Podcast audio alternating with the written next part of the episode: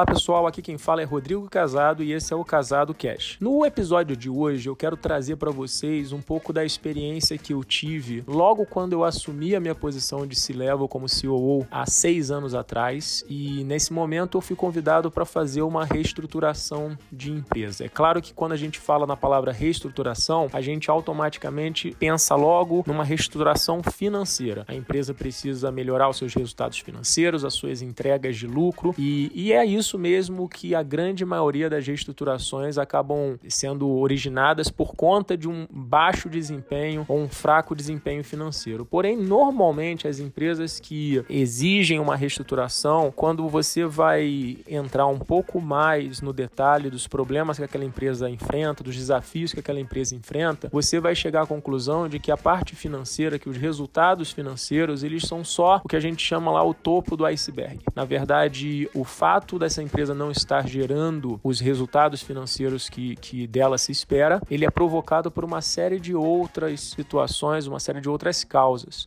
Uma das causas mais comuns, porém não tão, digamos assim, em que as pessoas não dão uma atenção tão grande, principalmente no momento de reestruturação, é o ambiente de trabalho. Normalmente é natural pensar que uma empresa, para gerar resultados, o ambiente precisa ser um ambiente mais tenso, um ambiente em que o foco de resultados, o foco dos indicadores é, é o que importa, resultado a qualquer custo, ou seja, são aquelas frases chavões de empresas que ficaram famosas pela busca do resultado a qualquer custo. E eu acredito, eu sou de uma linha de pensamento que eu não acredito que esse resultado a, resultado a qualquer custo ele tem sustentabilidade, ele consegue garantir uma perenidade nos negócios da empresa. Eu acredito muito mais sim na construção de um ambiente bacana de se trabalhar, em que os profissionais sintam-se felizes e orgulhosos de trabalhar naquela empresa e que isso provoca uma melhoria no desempenho de cada um individualmente, o que automaticamente impacta no desempenho coletivo e que, por fim,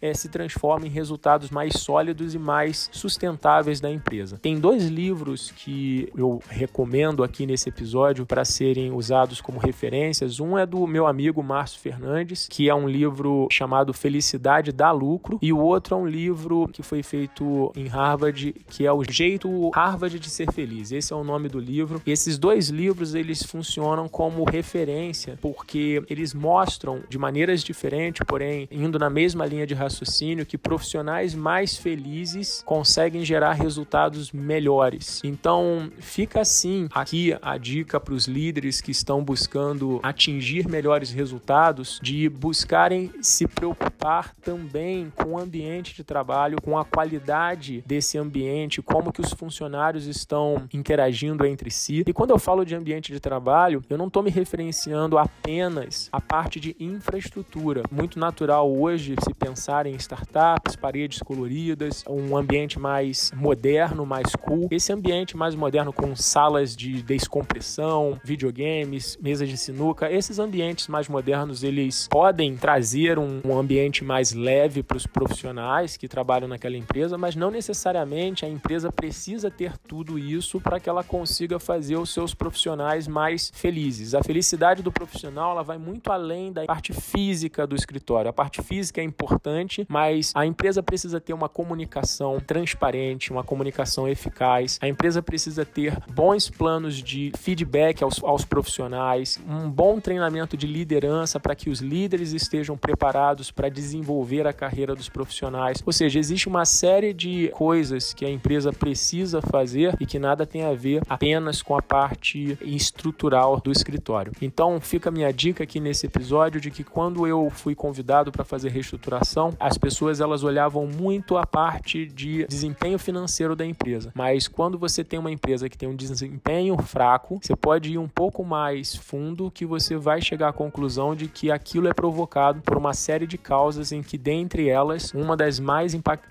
é a qualidade do ambiente de trabalho. E para melhorar a qualidade do ambiente de trabalho, é sim importante trabalhar a parte física, a parte estrutural, mas isso não é suficiente. A empresa precisa trabalhar seus valores, trabalhar a qualidade dos seus líderes, trabalhar a qualidade da comunicação, o quão eficaz essa comunicação é e o quanto que os seus profissionais estão sendo desenvolvidos ao longo do processo. Então, essas são as minhas dicas para hoje. Eu espero que vocês tenham gostado. Vejo vocês novamente no próximo episódio, na próxima terça-feira grande abraço, valeu!